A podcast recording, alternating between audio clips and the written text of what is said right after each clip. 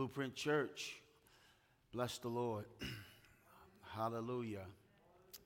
Thank you for allowing me once again to stand before you. Thank you for the atmosphere being prepared through the, the, the praise and worship of the saints through song. Uh, thank you for declaring Hosanna in the highest.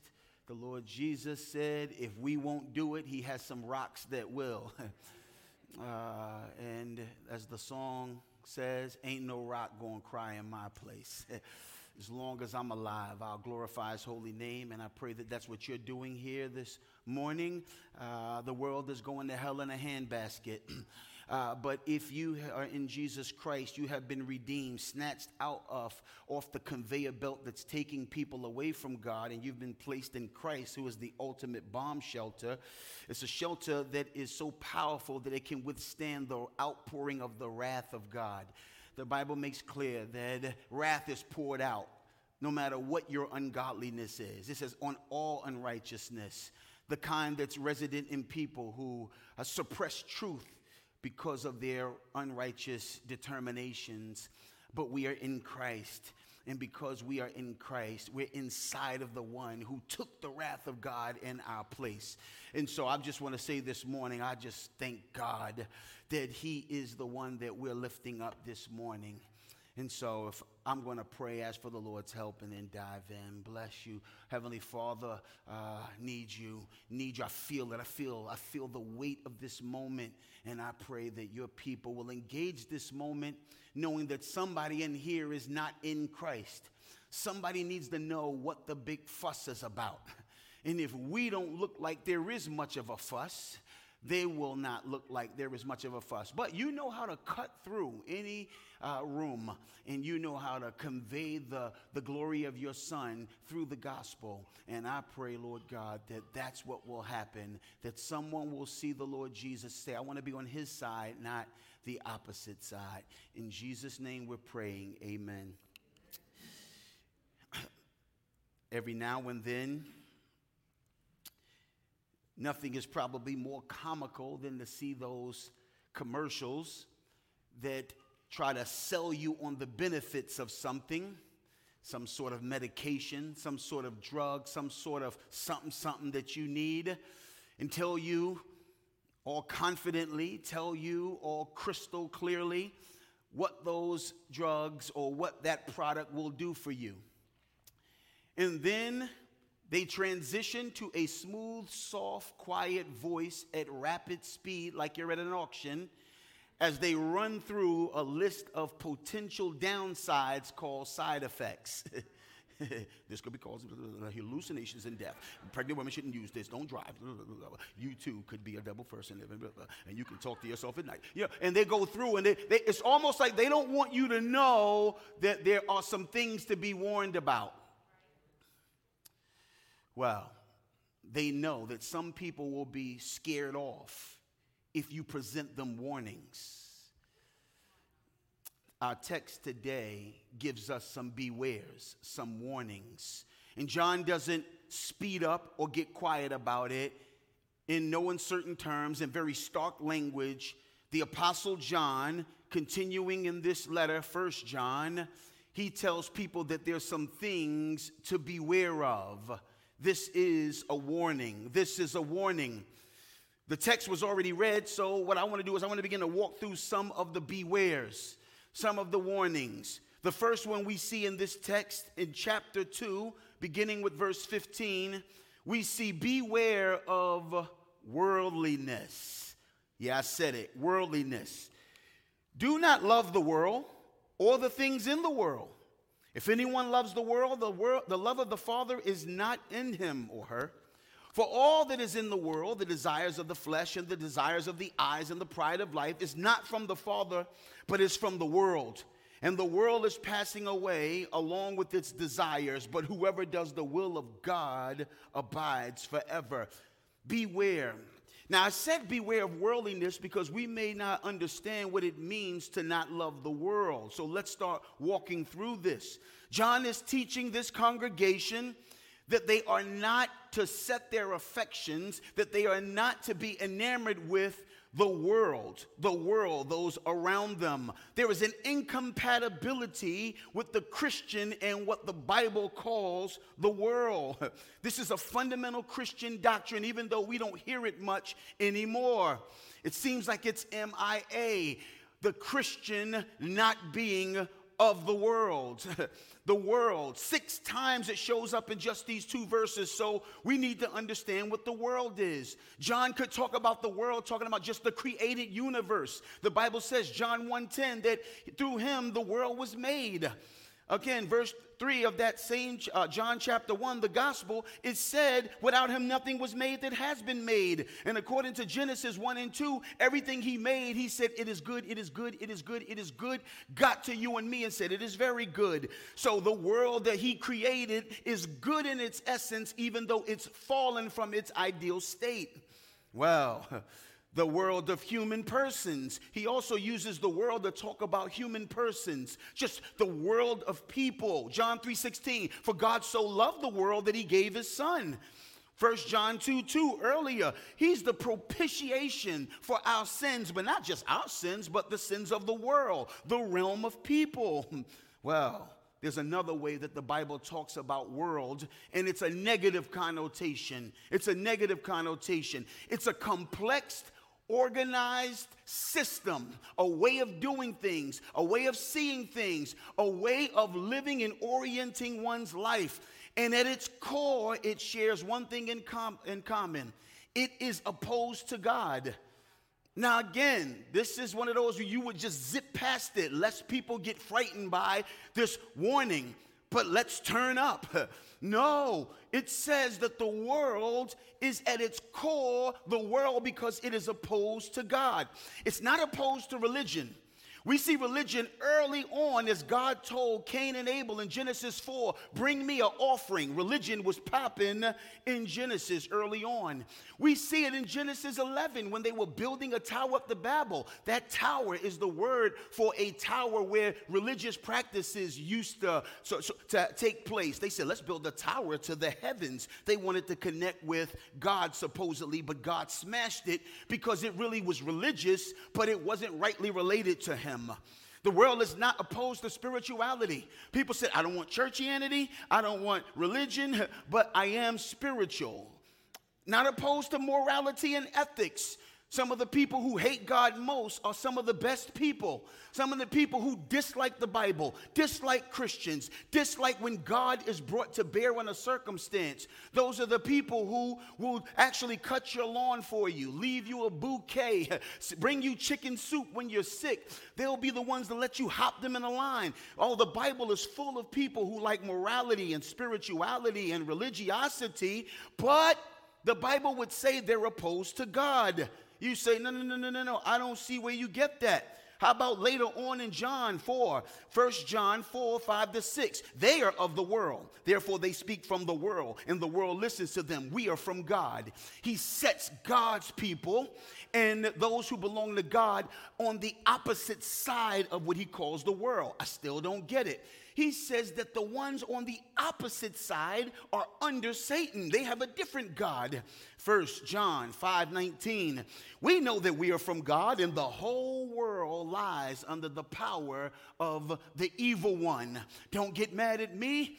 Don't get mad at this sermon series. Blame the apostle and the apostle would say, "I didn't write it. I wrote it under the inspiration of the Holy Spirit." He's the one that said this. It's opposed to God, but even more so opposed to Jesus, the one whom God sent as his perfect representative. John 7 7. Jesus, he had healed the sick. Jesus, he feeds people. Jesus, he has great teaching. Jesus, he was kind to sinners. Jesus, he would forgive those who put him on the cross. And yet he says this in John 7 7 to his brothers The world can't hate you. looked at his brothers. His brothers didn't believe in him at the time. He said, The world can't hate you, but it hates me because I testify about it that its works are evil. Acts 4 26, after Jesus ascends and his apostles do what Jesus did and keep Jesus' name in the stream, they end up in a prayer meeting saying, quoting Psalm 2, the kings of the earth set themselves against, and the rulers, they're gathered together against you, Lord, and your anointed. Against you, Father, and your Mashiach, and your Christos, and your Christ. In other words, the world is the realm of human existence, puppeted by Satan that's decided to do life on God's green earth without God. It's what's all around us. Every day, almost every day, in almost every way, you're going to run into the world. It's going to be on what you watch. The world is going to meet you front and center in what you listen to. It's what you'll do. Unless you get off the train, you will be on a train where the world just is the norm, the expected norm. My wife and I just got back from Jamaica. And on Jamaica, we went on a trip with everybody else who was in Jamaica that went on that trip. And the DJ put on music as we were traveling to our place. And he just assumed everybody likes music, right? Well, we've got a variety of genres. Reggae dominated. We were in Jamaica. But they had a lot of pop. They had a little rap. They had a little this and a little that. But one common theme none of it was gospel. none of it had Jesus in it. All of it had profanity. All of it was sensual. The world assumes you're on board. That's what's common about the world. Do you do what we do? Come with us. Nobody can do it like we do. God centeredness? Well, that's not what we do. Religion, yes. Morality, yes. Spirituality, yes. But not God centered. In the words of John Piper, even Christians sometimes only like God centeredness so long as they are convinced that God is primarily man centered. Jesus is Lord, that's not what we do. Jesus, a historical figure, heard about him. Church, take it or leave it. The world opposes God, opposes God's anointed, and therefore opposes God's church. And therefore, God has a problem with it. James 4 4. You adulterous people. Do you know not know that friendship with the world is enmity with God? Therefore, whoever wishes to be a friend of the world makes himself an enemy of God. John says it this way Do not love the world nor the stuff in it. If anyone loves the world, the love of the Father is not in him. This doesn't mean that we go out here and we have a sign, I hate you. This doesn't mean that we set up fences like, I wish I wasn't your neighbor. This doesn't mean that we find a new planet to go on. This doesn't mean that we have keep out world on our property. It just means that we announce to the world, I look at this world as my ex girl. the girl named World is my ex girl. I'm no longer in step. I'm no longer in communion. And as Christ becomes more dear to me, I'm no longer in love with her. Oh, the world in a nutshell. He defines it. He says, You know what's the world? You can sum the world up this way 16. For all that is in the world, the desires of the flesh, the desires of the eyes, and pride of life, it's not from the Father, but it is from the world. And the world is passing away with all of its desires. But whoever does the will of God abides forever. He says, this, he says, this is the world. Let me sum it up for you. First of all, it's epithumia, Greek word that means it's strong passion. That word is generic. Paul would say, I have this strong passion to see your face. I want to be with you. So the passion is not the problem. We were meant to not only feel, but feel deeply. All this lackluster stuff, come on, get rid of it. Get, like, turn up. I know y'all, some, some people in here last night when the Braves won, I saw what the Braves did. I guess some of us were doing the same thing the Braves were doing the same way. We were turned up. The passion was on a thousand. You win the lottery, the passion, the epithumia will turn up.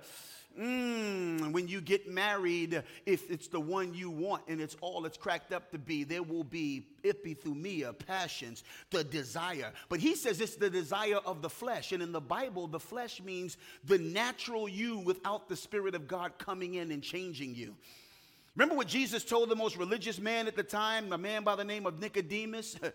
he said, You must be born again. Why? Right now you're flesh, but you need spirit. And so, what he's saying is the desires of the flesh is the desires that come naturally. Just be born, just grow up, just do life, and never have the Spirit of God come in you through faith in Jesus Christ. And so, he says the desires of the flesh are in you. And without the Spirit coming in you, you will just desire what people desire because that's what people desire. And it's not always bad. It's just that because it's flesh, it ultimately will join the world. And the world will ultimately take us off the tracks because the world is under the evil one and he lives on, I mean, off the tracks. Mark 7 says it this way Go ahead in Jesus Christ, you can eat pork now. You know why?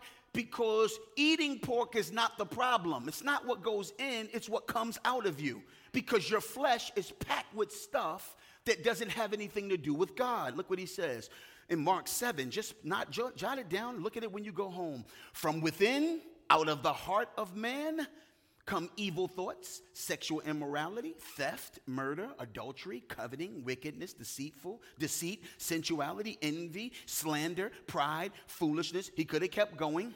It's like a pinata. You just open up the flesh and out come all these things. and he says, All these evil things come from within and they defile a person. You see, the flesh, apart from the Spirit of God moving in and rearranging the furniture, killing the old you and raising up a new you that doesn't come packed with this, but comes packed with inclination for God, he says, all that's in the world is the stuff that comes naturally. You need something that comes spiritually. Oh, he says, the desires of the eyes. One translation says the lust of the flesh and the, the, the, the, lust of the eyes or the desires of the eyes. A strong pull to look at something God says don't look at or look at things the way God says don't look at them. He says, Oh, the world is always looking at things I say don't look at.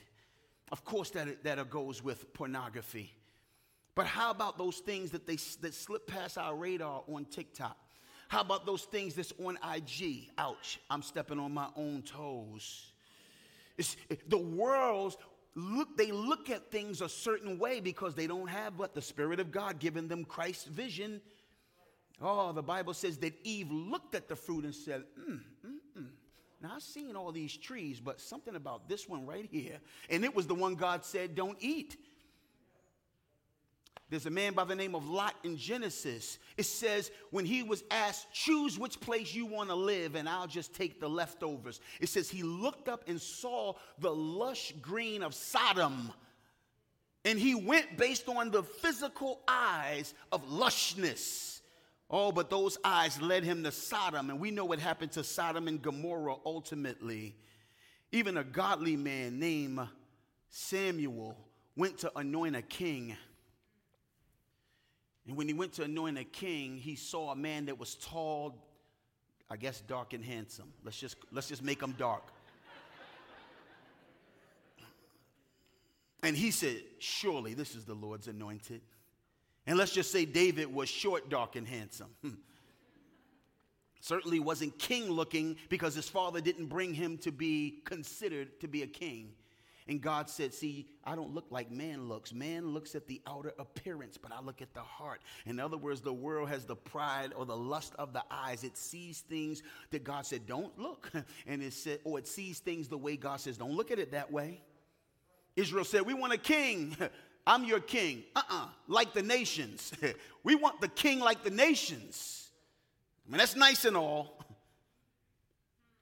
He says, the lust of the flesh, the lust of the eye, and the pride of life, which he calls the boasting of what a man has and does.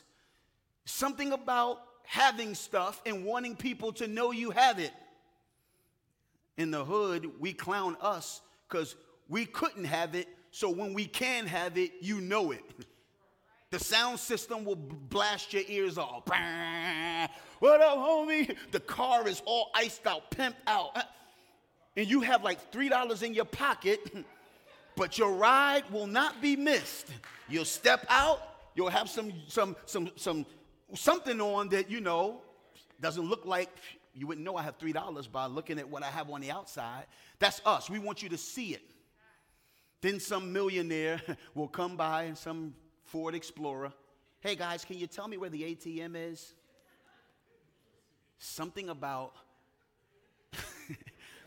our communities, we our boasts are different.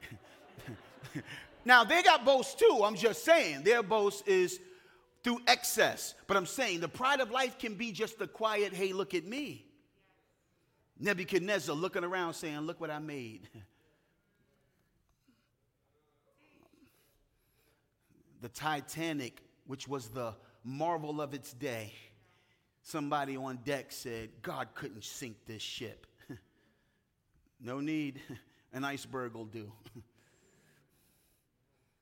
and in contrast, Peter, when he blows people's mind because he heals a man at the gate beautiful in Acts 3, he started noticing that they were looking at him and the pride of life probably started creeping up. He said, Oh, down boy, down boy. Hold on. Don't think it's our power or our piety that made this man uh, walk. No, no, no. God is honoring Jesus. You see, the Christian has a desire to let people know good things about them, but they don't want they don't say look at me, they say look through me so you can see the source of it all. I know who I am. I'm just the moon. I have no light. I just reflect the light of the sun. Amen. And so he says, This is what's in the world, and it is passing away. It's temporal. It's temporal. Before Pandora, at Disney World, Magic Kingdom, whatever, wherever it is. I stopped going to amusement parks. I'm tired of waiting in three hour lines for a 33 minute thrill, two minute, two and a half, one, I don't know. feels like 30 seconds. In other words, if something is passing away, you don't put much stock in it, let alone wait three hours for it. Now, Pandora did get me. And if you don't know what that is, go look at it and go and get excited like me.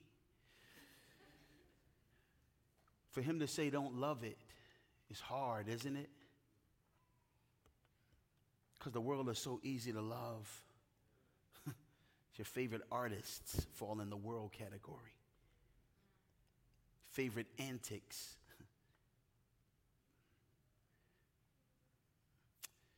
But he says all of this is antithetical to the Father. He says, if you love the world, the love of the Father is not in you. It's just code word for if you love the world, you're not a good Christian if you're a Christian at all. You may not know this, but there was this guy by the name of Nas. Nobody ever heard of him, but one time in this one song in One Love, he kind of captures this, right? He's talking to his friend. he says, Yeah, your shorty don't care. She a snake too. Messing with them fake dudes from that fake crew that hates you. What he was saying is, How is your girl in your corner if she's messing with the group that doesn't like you? That's what he said. He said, How are you in love with the world when the world can't stand the Father? I'm not saying it's easy. I'm saying, John says, Beware of your love for the world and worldliness, the ongoing continual affection and chiming in and being okay with being in the room with the world looking like everything is peachy because what they do, I do. And even if you convince yourself, know I'm not here, I don't do it, I'm just in the room. But watch it because it's subtle. The heart becomes worldly and you don't even know it. I'm with you, I'm not judging you. I agree with Piper to use him again. If you don't feel strong desires for the manifestation of the glory of God, it is not because you've drunk deeply and are satisfied. It's because you have nibbled so long at the table of the world. Your soul is stuffed with small things. There's no room for the great. How about this one? If you like that one, the greatest enemy for the hunger of the Father is not poison, but apple pie. It's not the banquet of the wicked that dulls our appetite for heaven.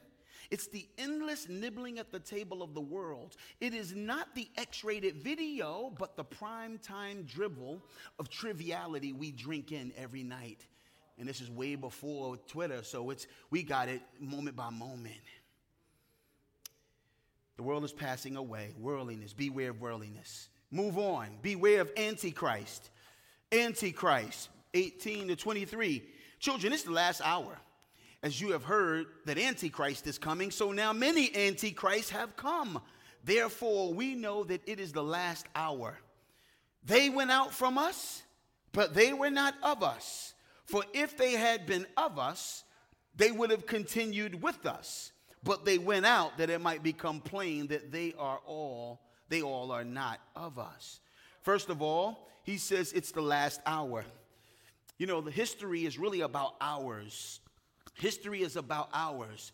When Jesus was on the earth, he said, My hour hasn't come. Because up until then, all history was waiting for the moment when Jesus flipped the script. All of history was moving, what? Counting down, right? We go from 3000 BC all the way down to what? 3 AD. Wait, how do we go down? Because history was going downhill until the Lord Jesus came. And history pivoted. Oh, we went from before Christ to in the year of our Lord when he came. And so now the next hour is when he's going to return. And so when Jesus went to heaven, he said, Now is the last hour. It would be like saying in a basketball game or in a football game uh, that has two halves, okay, we're in the last part, we're in the last hour. Like th- this is it. After this, we're not going to have a halftime and an intermission, go in the locker room and come back. The next thing when this clock runs out will be who wins. So the last hour. He says, It's the last hour. And you know what happens when people can feel we better turn up. Ain't enough time on the clock. They start doing things that they didn't do before. They start hustling. They start tackling harder. They start playing with more vigor. Well, that's what Satan does. Satan knows it's the last hour, so I better turn up my antiness. You've heard Antichrist is coming. There's probably a dominant, single, like Antichrist, some opposition that's coming in a very climatic way at the end. But he says, don't wait for the end Antichrist, the, the ultimate Antichrist. He says, so now many Antichrists have come. The spirit that's going to be embodied, and again, some, some singular entity. He says, that spirit is already at work. Antichrist is the one who opposes Christ. In chapter 4, he's going to say it. Every spirit that does not compa- confess Jesus is not from God. This is the spirit of Antichrist. To reject Jesus is the spirit of Antichrist. To hurt Jesus is the spirit of Antichrist. To hurt those who are in Jesus is the spirit of Antichrist. He goes on to talk about a group. He says, They went out from us because they were not among us. He ties the people to Antichrist. This is a group that was in John's day. Theological language, we call them the secessionists, not cessationists, the secessionists. They seceded, they left. These are people who were in the church, they looked like the church, they probably had standing in the church, people had relationships in the church. And one day they did not believe what the church taught about Jesus. So they started to try to win the church to change the church. And when they tried to change the church, eventually the church didn't budge or they got who they got and they left the church. And so he says, well, there's a grief and a grace to this leaving the church. The grief, they went out from us. They used to be here. It hurts to lose people like that. It hurts to lose people you shared theology with, people you did ministry with, people that you had fellowship with. It hurts, it's a grief. But he says, but it's God's grace to you because a little leaven leavens the whole lump. But they went out so that it would become plain that they were not of us, because if they really were us, they would have remained with us. Oh, now this is tough. This is tough. There's a deep connection between the church and Christ and his people. The Bible doesn't even know a person who leaves church and has a relationship with God on the dolo and just stays detached from church. There's no, like, that's not a category in the Bible. People who are off in a prison cell, like, I can't wait to get back and see y'all.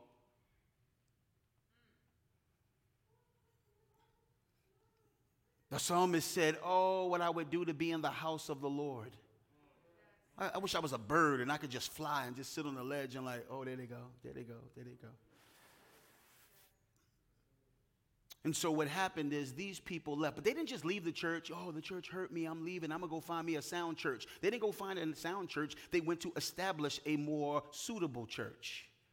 See, you know when somebody uses a good reason to diss the church only to go and find something that's not a church or create a version of church that's not a sound version of church. It's quiet in here. I only got a few more minutes, but that's all right. One time I was with someone, they came to me. They're Christian, grew up Christian all their life. From what I could tell, they're Christians. They were Christians. And they came to me and they said, I'm hanging with a dude in my crew, and he doesn't believe in the Trinity Father, Son, and Spirit. He's actually making converts of his anti Trinitarian view. I said, to not understand the Trinity is one thing. To not embrace it because you don't understand it, that's one thing. To understand what the Trinity is saying and to reject it is another. And then to disciple people in that errant rejection is another. I said, Why is this your dude? Why is this your crew? Why are you calling me about what to do with him when you're letting him tell people not to believe what you believe as though that belief is sort of like, ah, if you believe that, then you do. And if you don't, no. It's antichrist to mess with Christology. In particular, because he's going to say that if you mess with the Son, you don't get the Father. The one who has the Son has the Father, and whoever does not have the Father has the Son. So he says, Let me tell you what you need. You need the anointing. Don't you like this one? I'm filled with anointing. Woo! Through mountains and valleys. So if you're like from certain theological, you don't like the word anointing. If you come from other theological ways, you're like, that's what I'm saying. The anointing breaks the yoke. The anointing makes the difference in my life. Well, what is the anointing? the anointing here is the the, it's a way of saying that the Holy Spirit, symbolized by oil, who is the consecrator, who takes you away from the world and gives you to the Lord Jesus, like oil used to signify this Levite is now priest. this priest is not just a regular Levite, he's now something additional, he's something special. This David is now king. He's from Judah, but he's now more than just Jesse's son. He's king. He's been anointed to be king. Samuel, you are anointed to be prophet. In other words, you would get taken aside from common use and you would be made for special use and you would be God's. Well, when the Holy Spirit came, Joel chapter 2, I'm going to pour out my spirit on all flesh, and everybody will prophesy sons and daughters, servants and slaves, and people in authority will all display that I have anointed them to be my own. So he's saying to the congregation, don't fall for the okey doke about Jesus because you've been given the anointing, which is the Holy Spirit. You know what the Spirit does? He says, you have all knowledge. The Spirit gives you the right information about Jesus. I know what we're saying. Well, explain why the guy who had the Spirit got Jesus wrong. Well, we're going to get to that. 21. I write to you not because you don't know the truth, but because you know it, and because no lie is the truth. In other words, he says this, verse 22 Who is the liar? Let's talk about where they get Jesus wrong. Who is the liar? but he who denies that Jesus is the Christ. This is the Antichrist who denies the Father and the Son. No one who denies the Son has the Father. Whoever confesses the Son has the Father also. Listen, he says, Your false Christology betrays that you don't have the anointing. you don't have the real Jesus because you don't have the Spirit who is the way you get the real Jesus. He says, First of all, who is the liar? Earlier, he says, hey, if you say you walk in the truth, but you don't live like it, you're a liar, right? He says, so he knows how to call people a liar. It's only here that he calls them the liar. In other words, this is the quintessential lie, the lie that messes with who Christ is and his relationship to the Father. Listen, it says that Jesus is the Christ. John had an opponent in his day. One of them was a guy by the name of Cerinthus. Cerinthus. Cerinthus was a false teacher who taught that Jesus was a man. On him at baptism and off of him during the cross came like a dove the Holy Spirit of Christ. So Jesus was a regular man who grew up, and then when he came on the scene and got the Spirit, the, the Christ came on him. So Jesus was not the Christ. Jesus was a man on whom the Christ rested. And then when he died, the Christ left because the Christ is not going to let you manhandle him and put him on a cross because the Christ leaves. And then the man Jesus, his flesh was on the cross. That was a popular teaching. In other words, that Jesus is not God in the flesh, that Jesus was the flesh, God came on top of him, left him, and then the flesh went and died. you say, we don't believe things like that. Well, that guy that didn't believe in the Trinity. One day I got on the phone with him. He said, Oh, Ambassador, I really appreciate you. I was like, Oh, okay, that's what's up. And then we got to talking about Jesus being God in the flesh. He said, Well, Jesus wasn't God in the flesh all the time because Jesus wasn't the, God wasn't on the cross. I said, God, man, was on the cross dying for the sins of sinners. He said, can you believe it? Come on, man. He believed that God died for sins.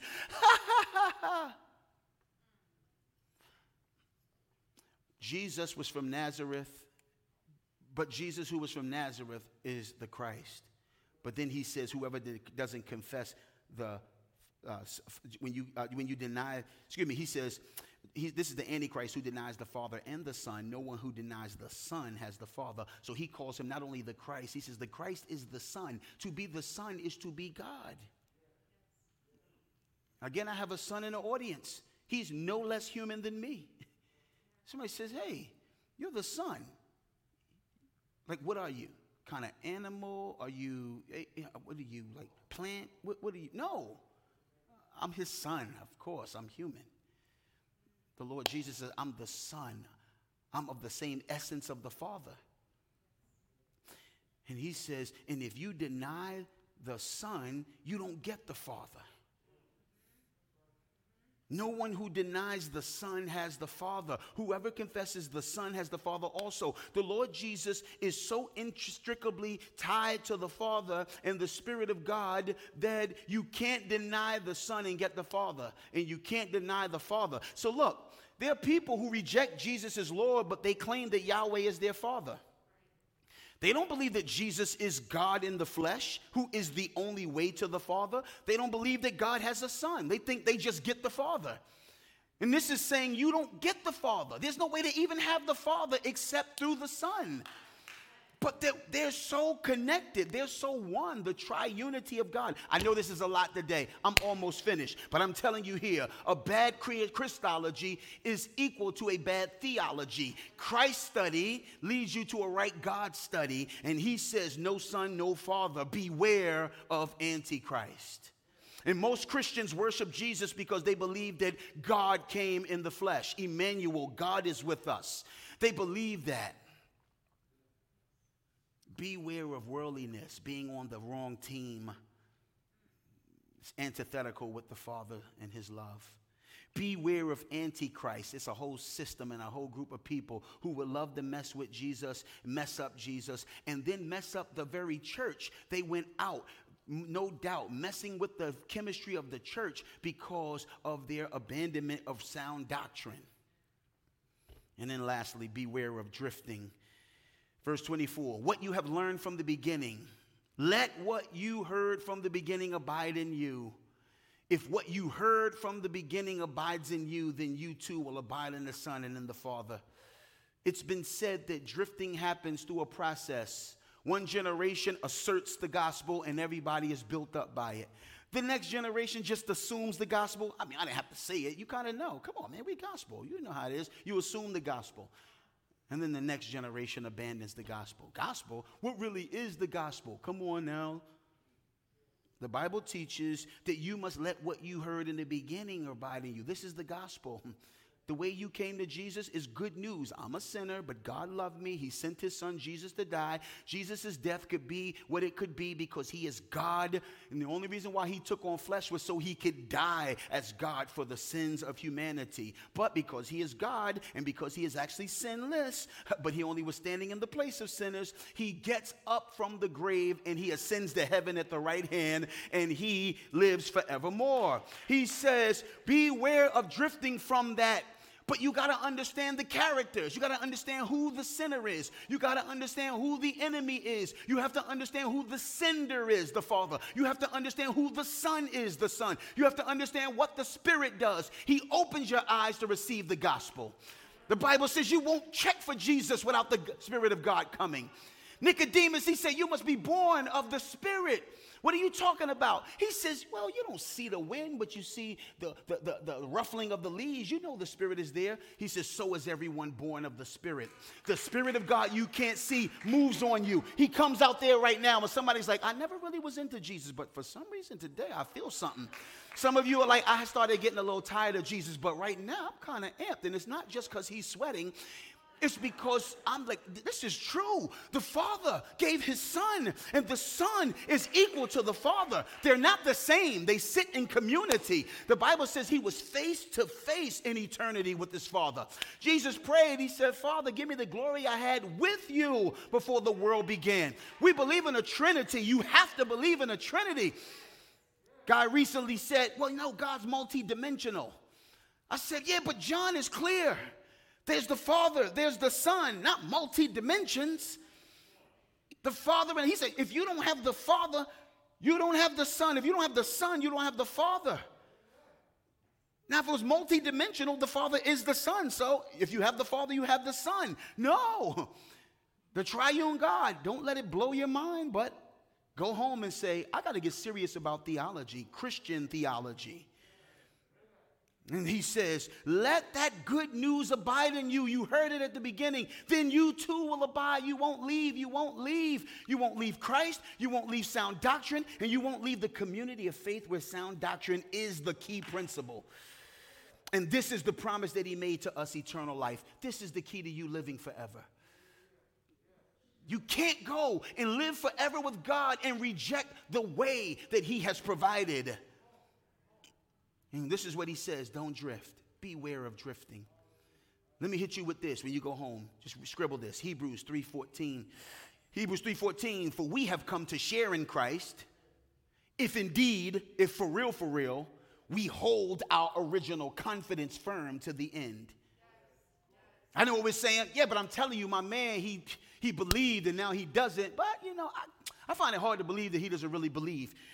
You, you know when you believed rightly. If you hold it.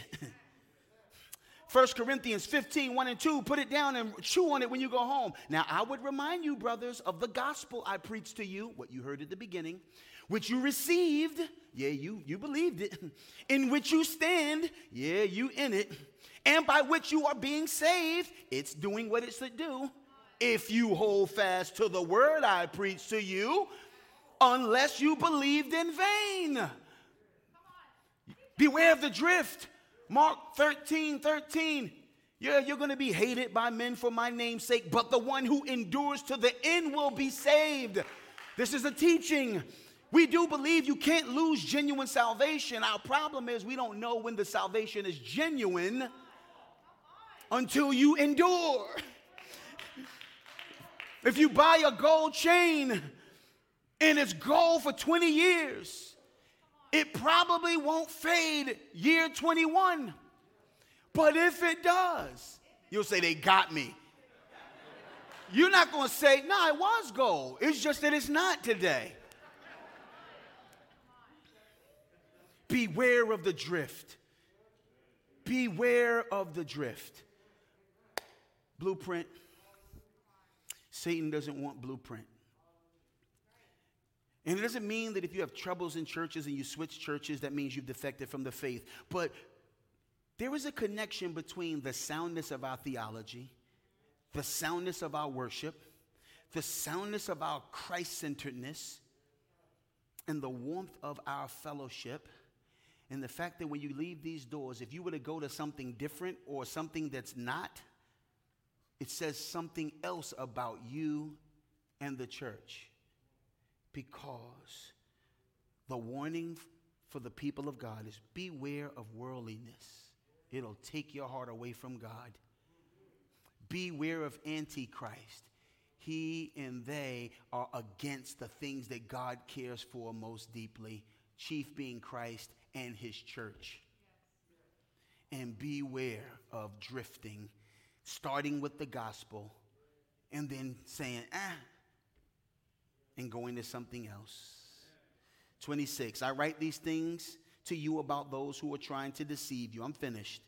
But the anointing, there it is again, that you receive from him abides in you. There it is. The Spirit of God remains in you. And you have no need for anyone to teach you. In other words, you don't have to, you don't have to find some better doctrine. But as his anointing teaches you about everything and is true and is no lie, just as you were taught in him, abide in him. Don't drift, gang. I conclude. Will the real Jesus please stand up? Wait, there's eight of them, nine of them, a whole line of them. There's all kinds of them. Is it the one with dreads or the blonde head? The one with blue eyes or the one hanging between those two guys? Or the one that they say is just a prophet, nothing special, he's just the one before Muhammad? Or the archangel or the man healing on TV or the other cat that led masses up to DC? Or is he the incarnate God of all creation, Lord of all the nations, the sovereign, even the boss of Satan, the one making the whirlwind, keeping tornadoes twirling while he's getting it on in the whirlwind? He made the sheep that made the fur for your shearling, even made the oysters that made your pearls in. Matter of fact, he made your boy or your girlfriend strong enough to put Jupiter on a bar and start curling. This one seems to be fitting the true description of the one that gets in hearts and then convicts them. You should pick him because he conquered crucifixion. Yeah, he took a licking, but I tell you, he kept on ticking. I live and die for what I believe in. Represent the truth of God's word every season. Since we're the reason for his bleeding, let's represent him to the day we stop breathing. Consider that a warning. Heavenly Father,